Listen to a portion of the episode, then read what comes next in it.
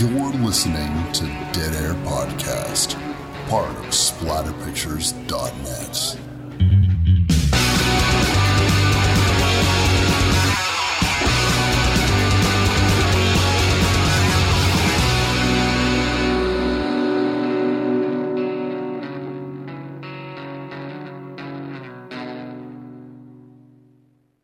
What's up, everybody? Wes Dead Air Knife here with always. Typical Lydia. You know, sometimes I feel like I could just do a recording of that Yeah. and just never have to say it again. That was pretty much exactly. I was going to be like, this is Lydia and Trombone Pants Peever. Or Lydia and Rusty Trombone Peever. Why has it got to be rusty trombone? It's thematic. We're going with the with the theme of the film that we watched. Oh, that's true. Today on the show, we're going to be talking about the 1976 film The Town That Dreaded Sundown. There's a lot of weird coincidences. It's when I'm picking a movie, and a lot of the times when I'm picking a movie and it's my idea, it's something reminds me of the movie. I'll be watching something or I'll be watching a documentary and then something reminds me of something else. And I'm like, oh yeah, that'd be a good one to do. Uh, Twitch of the Death Nerve is a good example of that. I was watching something completely unrelated and they were talking about like Twitch of the Death Nerve. I'm like, oh yeah, right, that one. Let's do that. This is the same thing. I was watching a documentary about urban legends. It's like a documentary on Netflix. Um, I can't remember the name of it, but yeah, I watched the it, it was kind of a follow up to the same guy did the Cropsey uh, Cropsey Killer documentary that's also on Netflix, and then he did this one that was Urban Legends. And one of the sequences in that documentary was the Texarkana Moonlight Murders, which is uh, a series of random killings that occurred in 1946 that they never really found the killer. There's a lot of evidence to put the blame on one person, but technically speaking, it is still an open case, and they never really figured out who it was. Yeah, one of those first cases that took place uh, straddling a state line, and it took a bit for authorities to work together, and then they eventually did, but still had nothing to really go on. He was operating for the most part in secluded areas. There was no witnesses. He wore a mask, so no one ever saw him. He left no real evidence, and forensics then weren't what they are today. So yeah, one of the coldest cold cases. Mm, especially since if you're dealing with a, a series of random murders that occurred in the 1940s, I mean, physical evidence is just not something that you have a lot of anymore. It's been so long. So I was watching the documentary and it reminded me of that. And I, and I do, I kind of leaned back in my chair and looked towards my bookshelf that, I mean, there's books on it, but it's mostly movies and I just squint my eyes a little bit. I'm like, yeah, I got that movie. Then I just text you and I say, hey, Lydia, what? What about this? And then I find out that another one was just getting made or had been recently released on home video. Yeah, at first you had you hadn't seen it, which um, and I had not that long before because similarly I was reading an article in Serial Killer Quarterly that covered some of the original Moonlight Murders, and right after that watched the remake. And I hate calling it a remake because it's like an addendum. It's not a remake, even though it shares the exact same name. So I can Yeah, you would explain this to me because I thought it was a remake. It has the exact same title and it looks like just, you know, fresh actors and and stuff, but it's but it's an addendum you said. Yeah, and it's not just that it's um retelling. It's not a retelling necessarily at all, and it's not that they took the same story and put it in contemporary time. It's flash forward over 50 years later and there's some of the descendants in the same town in living in Texarkana still. It's not very fresh in the memories of people that live there, so everything has really calmed down. People aren't afraid when the sun goes down anymore. And in real life and in the film, they show the film, The Town That Dreaded Sundown, as a drive-in at the par- at a park that used to be on the edge of town that's now more in town because of urban sprawl where one of the murders had taken place. Right. So they're sort of riffing on that, how people could be so insensitive to watch this film in the same town, in the same place that one of these murders was committed. Um, so that's sort of like the focal point of it. And I don't want to like spoil that film, especially for you because you haven't seen it. Yeah. Um, it is it is an invigorating take on it. I thought it was very Hollywood. Like it's not even as good cinematically as the original. I don't feel, um, but it is a good film and it is a good storyline and it's got an interesting twist. Okay. Yeah. Because they do do that in Texarkana, don't they? Have On Halloween. On Halloween, they screen that movie. This is another Halloween film, not the original one that takes place in April, May, like the the murders had. Yeah, Um, but the retelling or addendum i keep calling it an addendum because it feels like that's a more appropriate word from my point of view okay. um, in the new town that dreaded sundown it takes place at halloween so that's another halloween movie for your list oh, that's really interesting. yeah But back to this movie, 1976, when this came out, it was very much hailed as it's all over the advertisements based on a true story. And they even go so far as to say that only the names have been changed and everything else is absolutely accurate. Now, of course, that's not true. lies lies It, it's it's not lies. it's not lies. It's it's sensationalism. Uh, Sensation. sensationalized putting the lies and sensationalized Yeah, yeah. Put the lie in sensationalized. It's sensationalized. And I never blame a movie for that. There's tons of movies out there that are based on a true story that are very inaccurate. Everything from Texas Chainsaw Massacre to The Haunting of Connecticut. There's tons of films out there uh, that are quote unquote based on true stories. The Amityville Horror. Yeah, it's things Um, that I actually I watched Amityville Horror and sat down with Jay Anson's book and and you know I compare. I do the same thing with this film. I Mm-hmm. sit there with friggin' Wikipedia open or the article at Serial Killer Quarterly or Hunting Humans or whatever book that it's mentioned in, and I'll actually I- the three times that I've watched this, I've definitely done that. Mm-hmm. But you take a film like The Night Stalker. I haven't sat down with the story of Richard Ramirez and compared what they have to do in this fictionalized version of The Night Stalker. Mm-hmm. I'm gonna have to do that. It'd be really interesting. Sounds like a fun night. Yes, it's true. And if anybody's interested, if you go to splatterpictures.net, there's an entire article where I have handpicked, I think, four or five movies that were based on true stories, and I outlined the differences between what actually happened and what's in the film. Just plugging my own stuff. No, it's important, I think. So the basic idea around this film is that it is the late 1940s. It's early spring. Uh, people are coming back from the war. Uh, most people have already returned, but there are still people trickling in.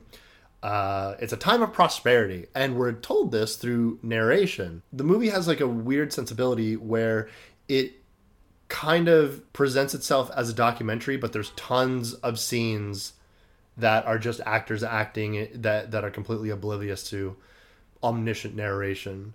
Um, so it's almost like a what did you what was the term you called? Docudrama. a docudrama. Thank you. Um, so it's very much presented like that, but we're told from the very beginning that this is a time of uh, hopefulness and prosperity, and of course, of that time, young couples driving out into secluded areas to be alone together. That was not unusual. It just follows a series of events where people are doing that and then are encountered by a masked killer. He's got a a white sack on his head and he's just all in denim and he's super fierce and he is intense. super fierce, and that mask is on on one hand kind of kind of hokey, Yeah. but on the other hand extremely terrifying. Yeah. I wouldn't be able to like I find the mask terrifying in a totally different sense that I wouldn't be able to wear one at the for the length of time that What's he the, does. what's wait, one. what sense is that? The suffocation. Oh my god! It doesn't look like very easy to wear. It's probably scratchy and sweaty in there. Well, not only that, but like it is funny like when the dude Uh, he's a very physical guy and he's he's definitely intense and going after people is that's hard work I would imagine. Yeah. And so when he's huffing and puffing, the whole bag constricts to his face and then puffs back out. yeah, it's comical when we're telling it. When we're, It is. There's sev- several scenes that we'll get into after where it's comical when we're sitting here talking about it. Yeah. But it's not comical while you're watching it because yeah, his level of exertion is amplified because of this this mask going in and out while he's wearing this bag on his head Mm-hmm. or whatever. I hope that he could see pretty good. I hope he could see better than like Jason in the first Friday the Thirteenth. You know what I mean? Did Jason have one eye hole or two? Because this guy had two eye holes. Yeah, they weren't very big though. It's true, and you know what? You know that that stuff moves around, and the second it moves to one side, you can't really see. And Yeah, running through the bush. running through the bush. Yeah, it's Which night. they do. It's nighttime. Although you get a sense that this guy has a pretty good idea about his surroundings. He is very, very uh, comfortable in his surroundings, especially the the things like the sand pit and the cornfields and the bushes that Swamp. this takes place, and in the swamp too. Um, and he seems to be pretty cozy wearing this bag because they they never ever ever of course show him without his bag on his head. And even Yeah. during broad daylight, um, near the end of the film, you do see him in broad daylight, and he's still wearing this mask. And I was going to comment, like, does he just wear this like twenty four seven? It's interesting because a lot of the times when you watch a serial killer movie and there's a mask involved, a lot of the times you can get an indication that when they're putting on their mask, they're becoming this killer. They're becoming this character. They're becoming their true self. This is their alter ego. It's that darkness that's inside of them. But if the killers never take the mask off, it is to say that that is who they are, and and any shred of humanity wouldn't be there. And also, there's a practical nature to it as well. If you don't want to have the audience know who the killer was, and if you're basing a, an entire movie around a killer that was never really identified, There's then no you- need for that. yeah, you, and, and and that is the scary part because this movie really hits you with the fear of random acts of violence.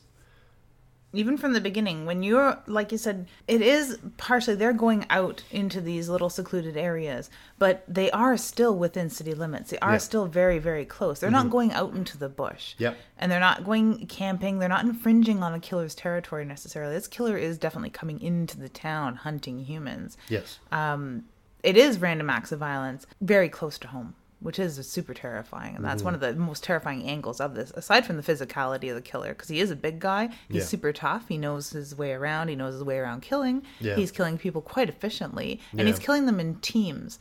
Uh. Teams. He's killing them duos. He's not killing single people all alone in the middle of the bush. He's coming close to town and taking out couples. and, and so so much so that he's ripping people out of their cars through windshields and and it's not in a sense where it's not like a Jason Voorhees where it's or or a, a Michael Myers where they're just inhumanly strong. You get it, it doesn't look easy for him, but he's still doing it. Yeah. And I mean, uh, it's definitely true that a lot of the victims in this movie get caught pretty flat-footed, um, especially in the beginning. But once people have an idea that these murders are going on, I mean, they make a uh, a lot of effort to indicate that the town is on edge, that everyone is prepared. I mean, they're they're buying out the gun shops, they're boarding up their windows, they're altering their daily lives to avoid being out at night. So I mean, I think that's why and we'll get into it later why he changes his MO because he had this entire town so gripped with fear. Yeah, and that is one of the things that is the most factual in this in this film.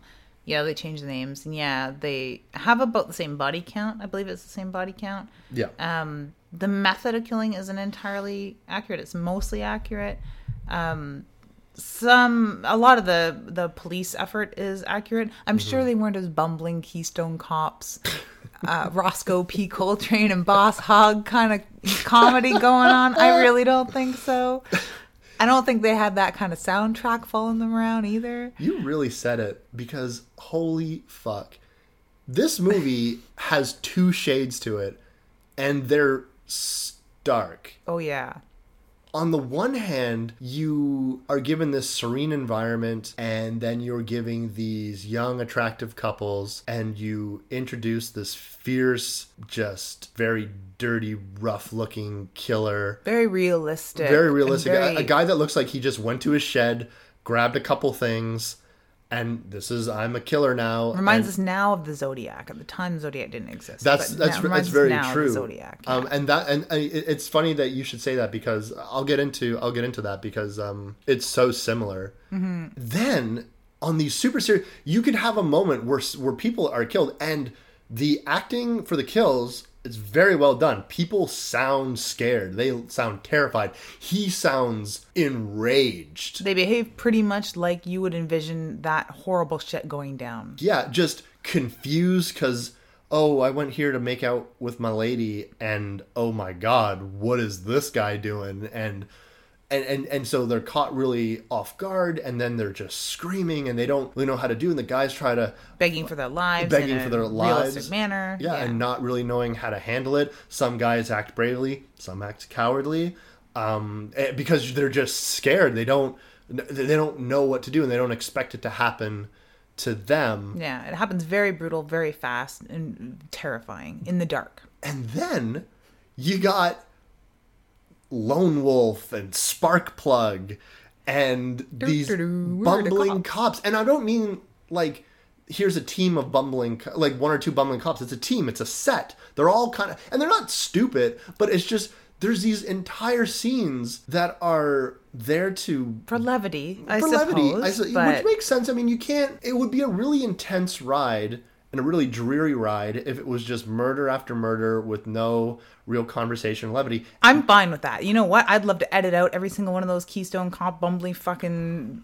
Dukes of Hazzard bullshit moments where I'm expecting Daisy to come up any minute just to distract little fuckers. I I, I could do without it. I would love to edit out all that bumbling stupid crap. You know, anything that is is keyed by that shitty fucking soundtrack. the soundtrack changes too. The soundtrack changes for the bumbling cops because I could just use that as my cue. Just cut out everything with that that weird bumbly soundtrack. Yeah. Cut all the bumbly cops, and yeah, it would be a dreary, depressing, stark, and violent ride. yeah, especially like for that. 1976. Oh fuck yeah! Um, it's funny because anytime that I was watching this movie and I thought that they were padding time, it was definitely there's The there's an entire scene where Sparkplug that that's a guy by the way it's his nickname I can't remember his actual name because who cares he can't find the keys to Squad Car Seven. Where are the keys? so he dumps out an entire drawer. he, so we're sitting here watching the scene where this cop is dumping out a drawer in his desk, and then the officer, uh, uh, the, the sheriff, just says, "What do you think's on the rack there?" And he, and and the camera pans to the rack with squad car number sevens, and the keys are hanging on it, and he's like, "Thank you," and then he Womp, womp, and then he just walks, grabs the keys, and then now he's driving. And and then right after that, there's a whole scene about him stopping the car too fast. Sparkplug tells him that his nickname's Sparkplug, and this guy's nickname is Lone Wolf, the Texas Ranger. And I, to see and and Texas Ranger Lone Wolf guy is the dude that nicknames the Phantom.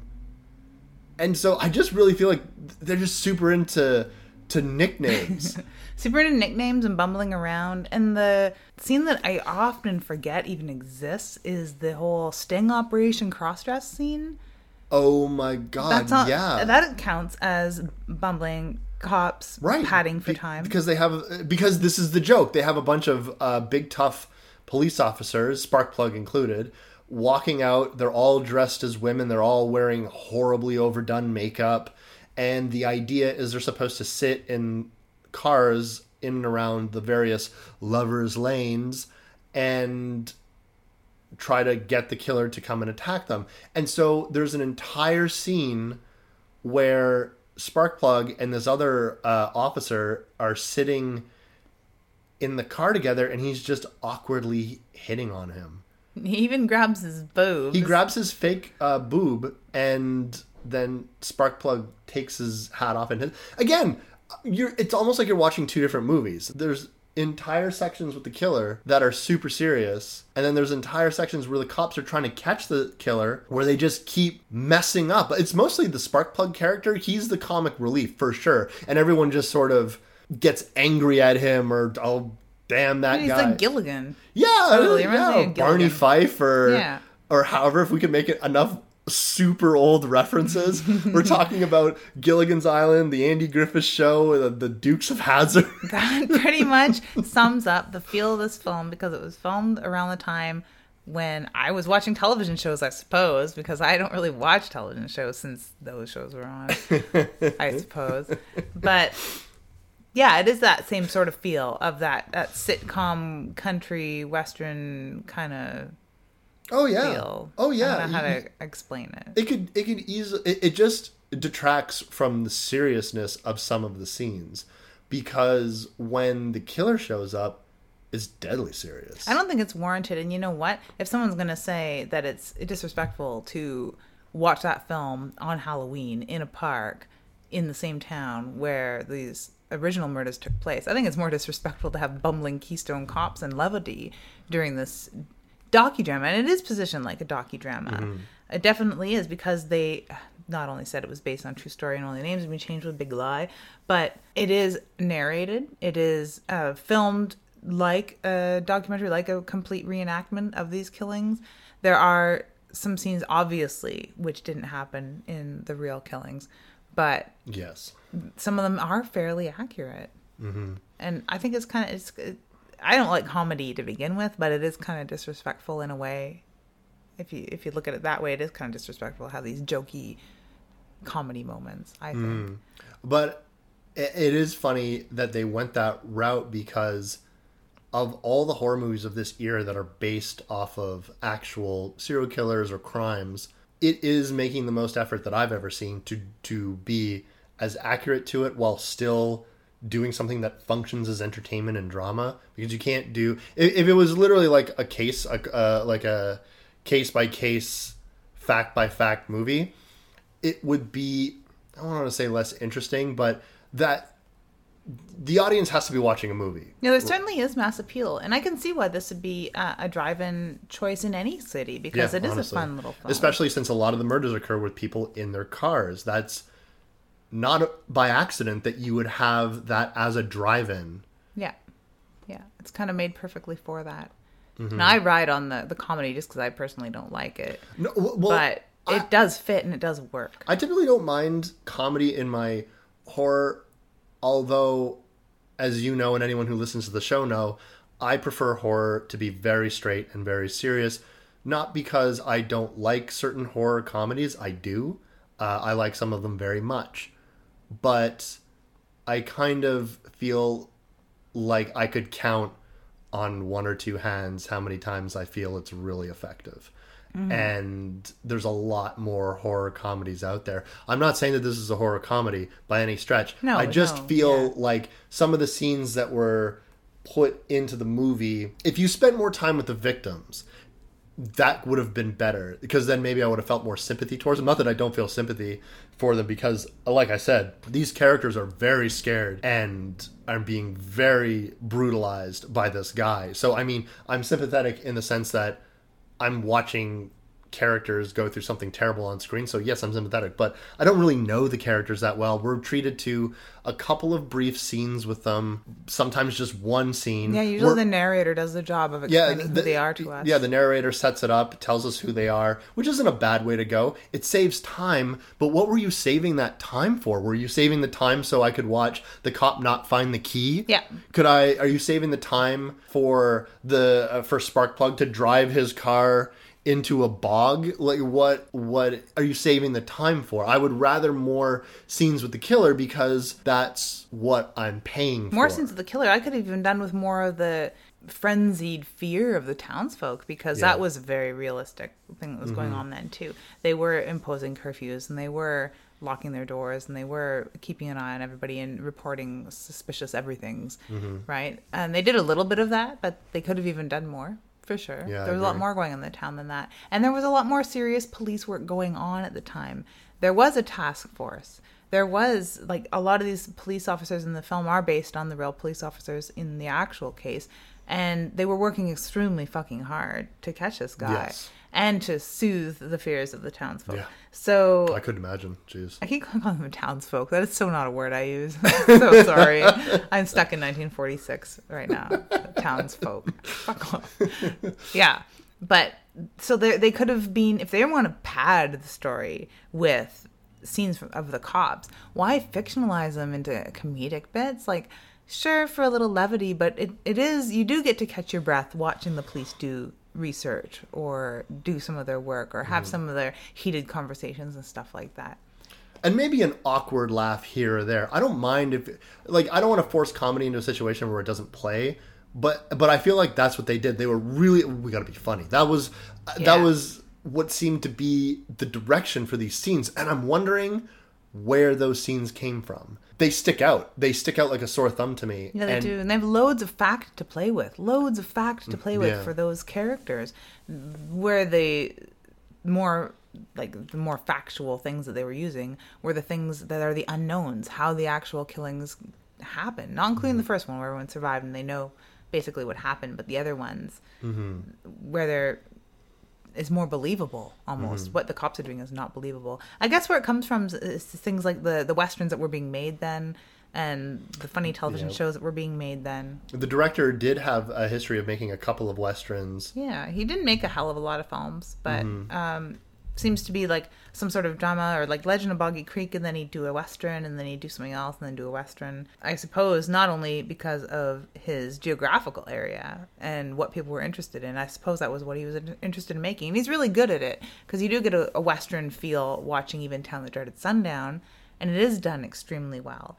And some of the things that are pulled directly out of some of the more popular and well acted and well filmed westerns like the action scenes the gunfighting the car chasing all that stuff is done very very well in this film and it is very similar to a stagecoach western You know, I hate to be this guy.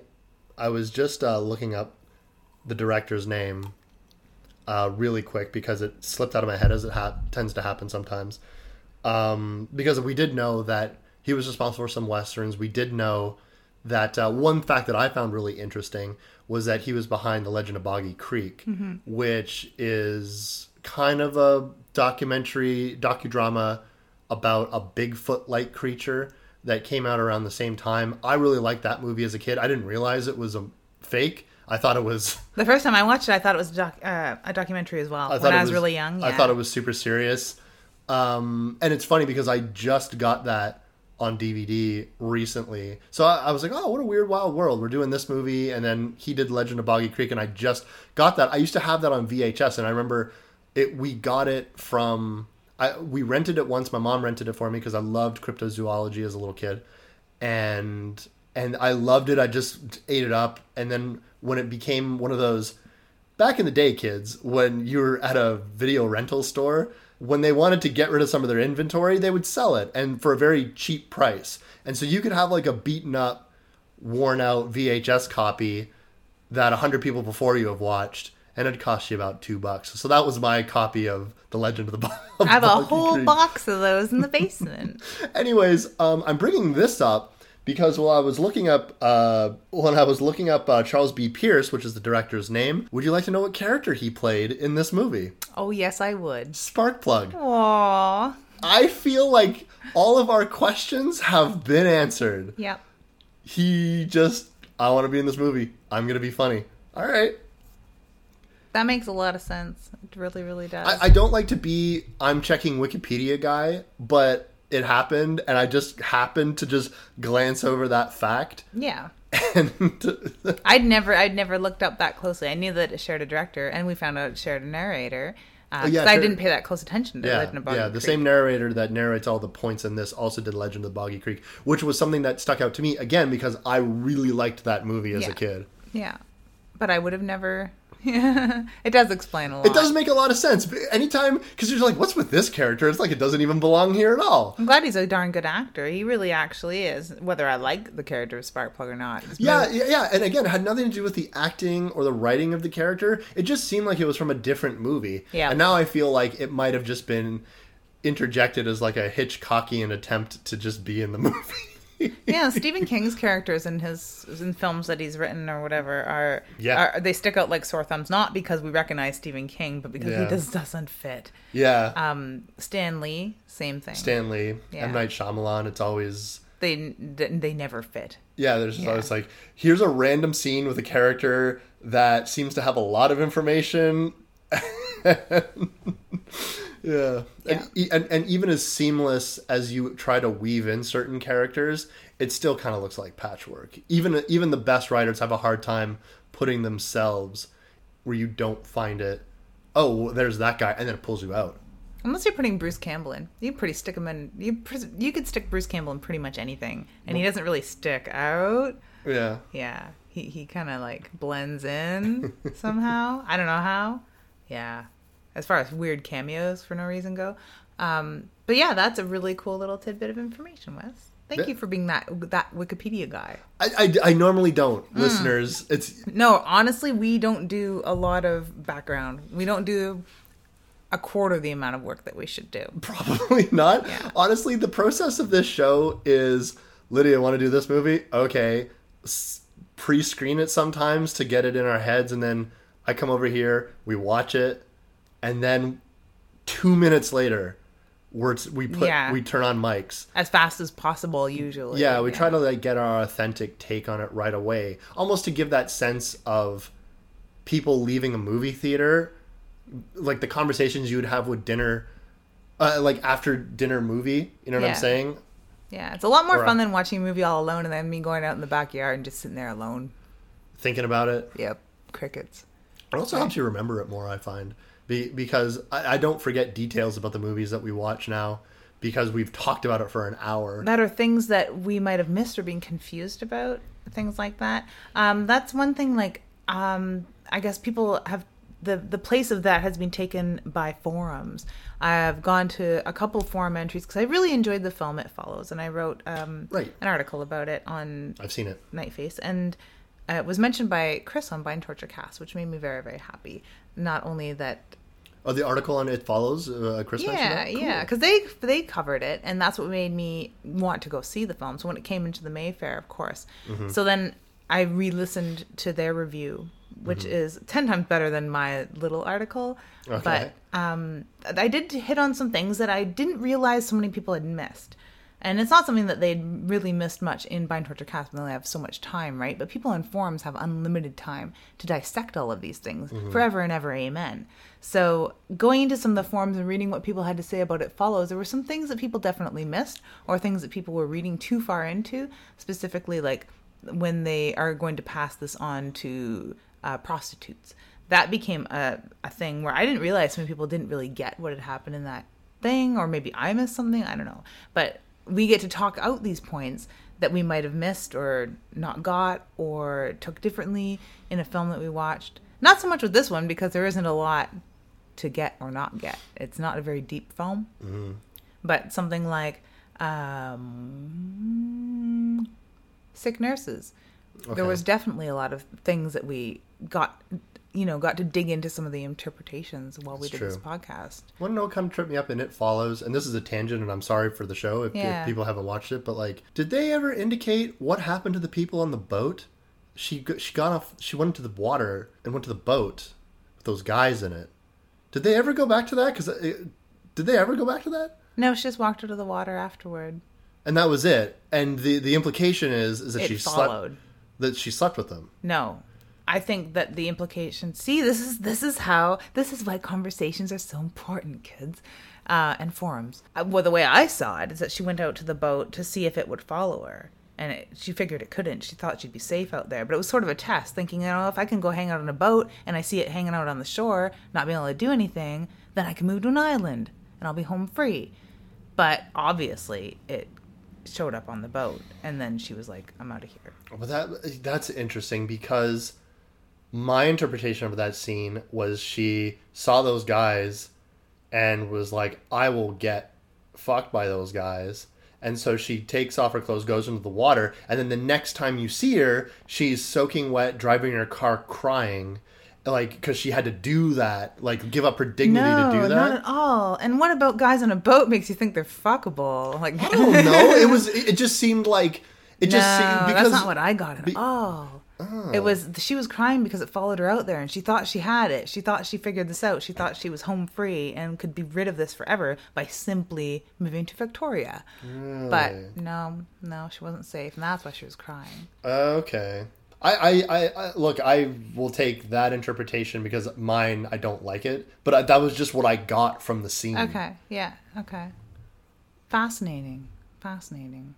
There's also people out there that think that at the end they're being followed by a totally normal person and it's not following them anymore because her new boyfriend, her friend, had went and slept with a prostitute, so they're home free. To me, uh, But he didn't. I don't think he did. Be. No. I, I guess that's funny because I was about to say if I don't see it on the screen, how do you expect you? How do you expect me to think it happened? Exactly. And what we see is him basically dismissing that idea, having the idea and being like, "No, I don't have the heart to do that." And and I would have. And the only reason why I thought that maybe she had slept with those dudes on the boat was just because of the context clues, the way that they showed her going towards it, um, and then the afterwards in the car, wet and crying. T- crying to me, do you cry after sex all the time, Wes?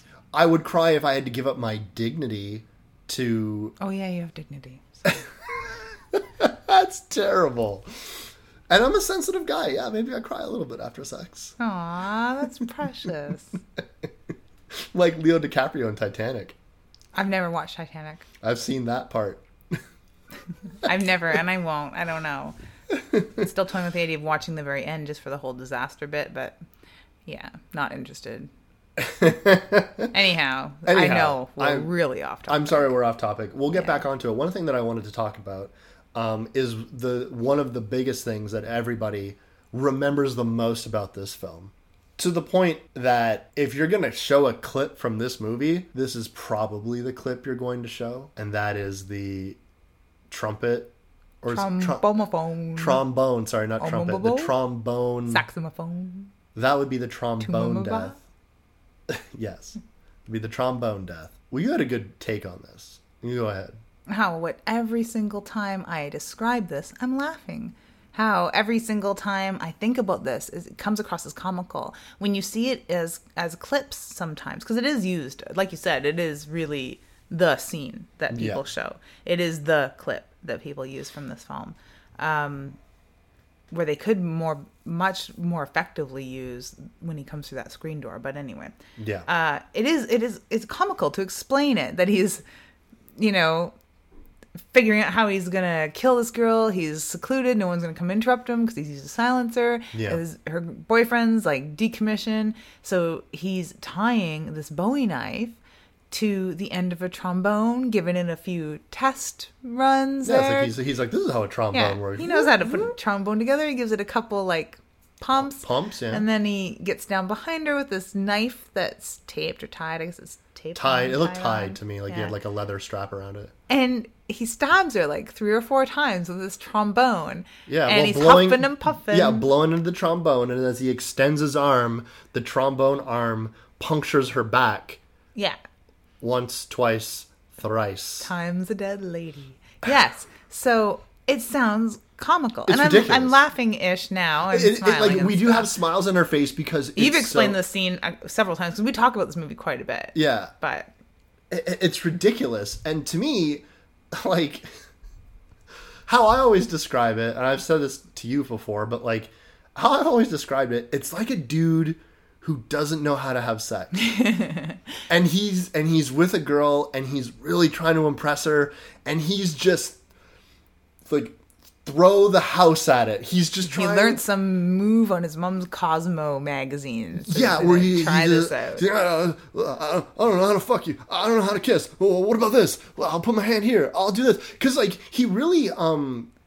The actor playing uh, the killer is very agitated when he's doing this, and it's almost like re- trying really hard. like but but like he's trying really hard almost to like keep it together like he might just be drunk on madness if he just let himself go so it's very like like these bursts of energy come very sharp and very aggressive even Yeah. when he's going on the trump uh, the trombone so it's really funny to look at but When you're watching it, though, no that that's yeah, that's the exactly three times that I've watched this, even aside from the jokes, aside from seeing it somewhere else, aside from explaining it to someone or having someone explain it to me, and they're usually almost like 99% of the time laughing their asses off while they Yeah. do it. When you watch it, Yeah. it's not funny at all. It's not funny at all. The the actress's performance, she's so scared, and his performance, he's so fierce and angry, um, and just like it, and and and and I feel like the the the bag on his head. I mean, yeah, it kind of can look silly sometimes where it's like puffing out and sucking in when he's breathing,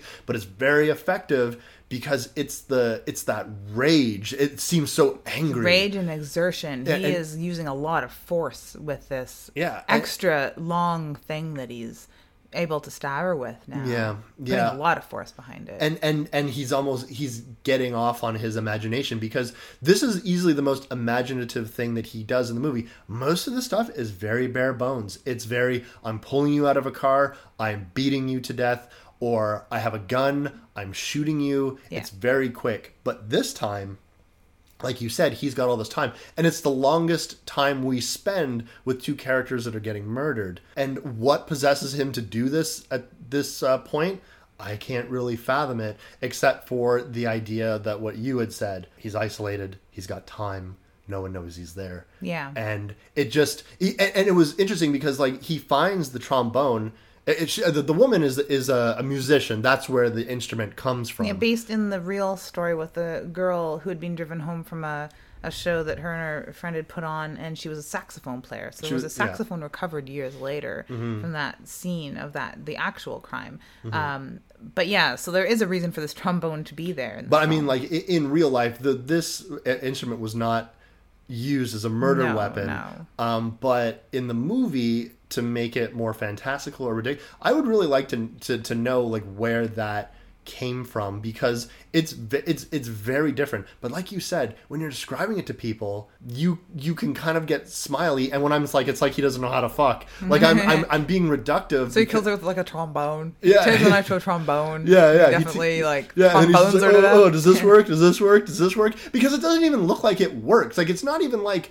wow, he made a fucking death machine out of that trombone. It doesn't even really look effective. It doesn't look Oh like no! he- Like if you're explaining the huge strap-on cock with a huge knife in the film Seven to Yeah. somebody, that's not funny. No. it's not funny at all. No. You're not laughing while you're explaining like how the guy had had had been forced to fuck someone to death, and it's the exact same sort of implement. It's the exact Yeah. same sort of thing going on. It's a huge thing with a knife tied to it, used to stab somebody to death. Yeah, Except it's a trombone. it's a trombone, and it's when you're watching the scene, it's absurd, but you're not. It's not funny at all. A lot of that comes down to how it was shot and all the actors' performance in that scene.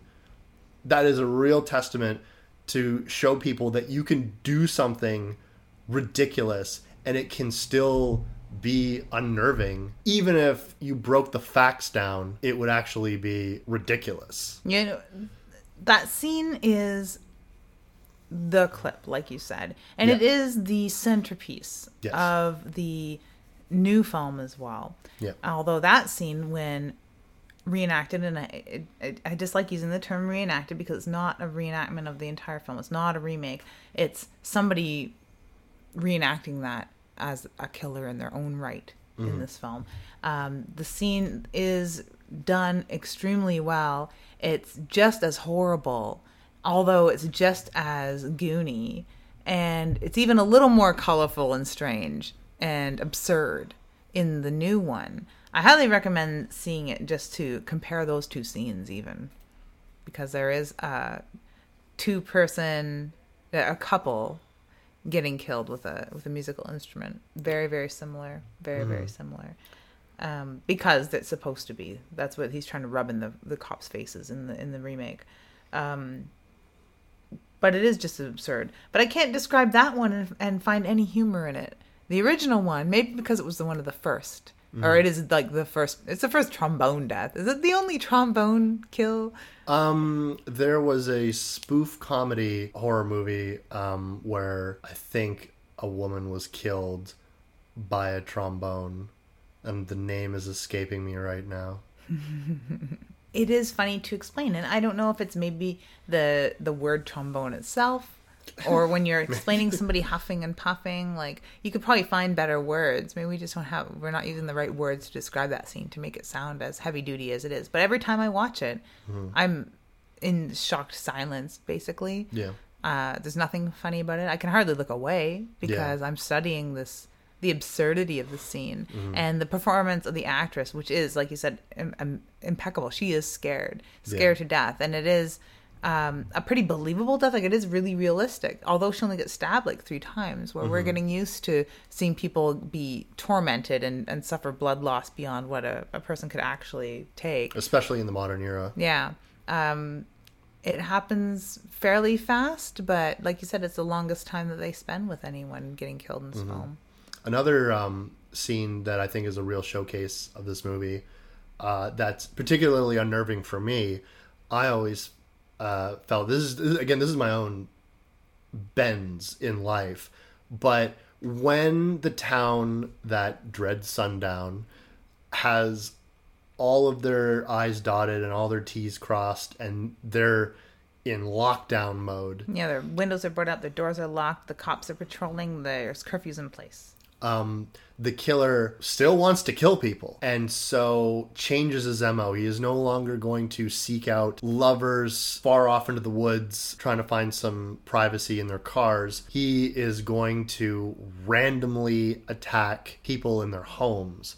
And so we're given a scene where a couple is just settling down, getting ready for bed, and he just starts firing a gun into their window. Then, in one of his best performances, the killer's best performances, once the husband has been shot twice in the head, he gets to the screen door and just fucking very ferociously rips that screen off and kicks that door in to the point where there it was just it's so angry. You know what i mean? Like he looks so fucking dangerous. I really like that moment in this movie because if that was me if i saw a guy go through my door that angrily and just instant nothing just instantly points a gun and starts firing you're like holy shit that's really intense. It's a it's a it's a super fast scene. It, it, it might be the fastest scene. Uh, well, initial attack since like the very first one in the movie. It's the most effective in terms of if you're afraid of random violence, if you're afraid of home invasion, this would be your personal nightmare. Yeah, and super quick. He doesn't. It's not like the whole film's uh, based around that, like in a home invasion film, where it can go on forever and ever, and it almost yeah. becomes unbelievable that no one's going to stop by or call or see what's going on or hear what's going on. Yeah. it happens so very fast, and it is one uh, like the first attack. Another one where somebody survived, so they had an eyewitness in the real life. So it is very, very close to what actually happened that evening. And that's probably what makes it so much more scary because they did have a lot more to go on. But again, I, I, I gotta like I can't let up on the fact that the comedy bits really lessen these very serious scenes. Mm-hmm. Mm-hmm. I, like they're not particularly well done. I feel like they're very forced. And then when and so I'm kind of out of it. I'm kind of not, you know, I'm not leaned forward. I'm not tensely watching the screen. I'm not fearful because at any time that you build any tension, you immediately just douse that with here's the cops being silly. with silliness and it is aggravating. It's not uh, that relax exhale sit back digest kind Like, of yeah. moment. It takes you out of it entirely. Like you said it's like watching a whole different film. Yeah. uh, it does it doesn't do its job at all. It's not that it does it too well.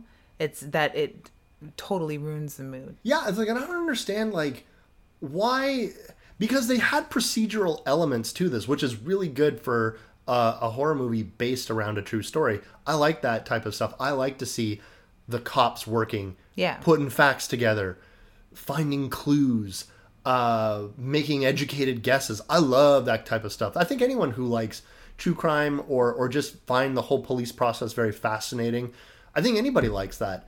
But why why like why can't they just have stuck to that and not had you know comedy just jokey up? kind of comedy yeah. Yeah. and they had very very strong characters in the cops Yeah, as well those- and you that- could even have sparkplug just a real dialed down version of sparkplug and like, he could have served like, that if you role fifty percent exactly. of that, just Yeah. like if you had one or two scenes where oh he's not the greatest driver, and like I would have been fine with that. They that. could have made the fu- losing the key scene a little more tense, not so silly, and take the music out of those Oh, scenes, and it would have was a maybe bad not. Yeah, probably we wouldn't have noticed it quite as badly as we did. Yeah, no, but like, and the music is telling you how to feel in the scenes, Mm-hmm. um, as as it does in a lot of cinema, and it's it's all light and it's bouncy, and you're I'm just like, wow, this is very different.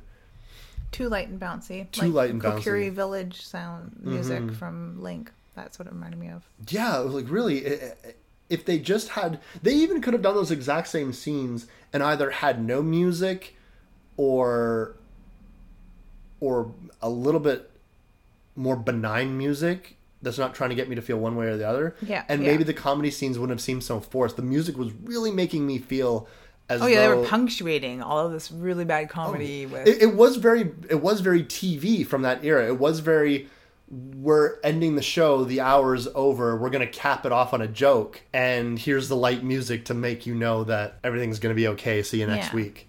I think in the uh, addendum, the more recent version of Town That Dreaded Sundown, there isn't a, any comedy. I don't think if there's any, there's any, there's a little bits of black comedy at all that if I noticed it at all. Um, but there is more of this procedural, and there is a lot of her going to the library and uh, reading up on the original murders and doing her own police work and her Mm-hmm. meeting with the police and talking about that. Um, Lone Wolf, the character Yes. police officer, is taken dead seriously, and he's dead serious in this one too. He's very serious and intense guy, even though I find it ridiculous that he's lone wolf. and he's The t- playing off Sparkplug though, which doesn't it- help. it's it's true, and it's kind of like here's here's Sparkplug, and and Lone Wolf just can't suffer him. He's just he's a very serious, controlling guy, and he's a very good cop. He's a legendary Texas Ranger that always gets his man. This is this is indicated to us in uh, some expository scenes, and it's basically him being saddled with Sparkplug. That's just you know, Gilligan and the Skipper. it really is Gilligan. if we could go back to Gilligan's Island for a minute. I'm sorry, that's exactly what it is. I can't. I don't have any contemporary examples for you because I simply don't watch television. I certainly wouldn't watch anything with a character like fucking Sparkplug in it.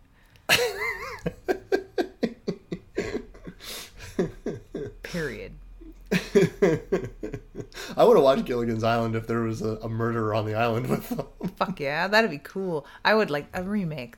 Thank you very much. Gilligan's Island, like the dark version. Yeah. Like everyone's super hard and maybe they have to resort to like cannibalism. That'd be kind of cool. Oh, one of the things that I wanted to say was is I don't want anyone to think that I don't like this movie. I do. I really do. I really do too. Um, I like the performances from a lot of the actors. Um, from all, all everybody really. Even Sparkplug is a good. It's fine. It's just seems like out of them. It just seems like out of a different movie. I- just wish that some of the comedy was toned down. I wish some of the music choices were different. But that's picky stuff. That's real picky. That's stuff. typically where I stop paying attention. That's when I'll get up to do something in the mm-hmm. kitchen. because we spend a lot of time with these police officers which you should when the point of the movie is to try to catch a killer if you're spending so much time with the killer the killer becomes less of a mystery Yeah. and then you lose what you're going for so by the time they find the killer and run him down it is you could sus- you could assume that maybe the killer got lazy maybe they got lucky um, they don't get them. It's very much a movie of its time where they like to have the killers get away. The 70s were kind of riddled with films like that where at the end of the movie the killer's not defeated. Um, or, or the evil or whatever you want to call it. Black Christmas, Texas Chainsaw, The Omen, Rosemary's Baby. Yeah, the other is still there. The monster is still out there. Yeah, even uh, Halloween 1978, which came out afterwards, Michael Myers is not gone. Yeah. At the end of that movie, a bunch of spoilers for some movies that you might not have seen. you always roll your eyes when I say You know, I'm not that worried about a spoilers, and people have probably seen I don't assume nine that. out of ten of the films that you just mentioned. I know, I know that some of the people that listen to the show, kind of as a favor to me, it feels, um, don't always know the movies that we're talking about, and certainly, I'm, I never assume that everyone's seen anything. It's just like how Oh yeah, there's lots of classic films that I've never seen. Yeah, exactly. You Me shouldn't too. worry so much about spoiling them because the spoilers the spoilers are a click away. The spoilers are in every other podcast. The spoilers are in every news uh, magazine article. Well, some people just really don't like it. I'm just I'm just covering my bases and saying I hey, don't care about the people who don't like it. Well, I care about everyone, okay, Lydia? You can do that. That's why we're such a good team. I just want everyone to be happy. You got all the caring. Don't you remember the horror rainbow? Isn't there enough room for everybody on it? And that real thin black strip running along the bottom. And on that note, I'm Wes Knight. And I'm typical Lydia. and you've been listening to Dead Air.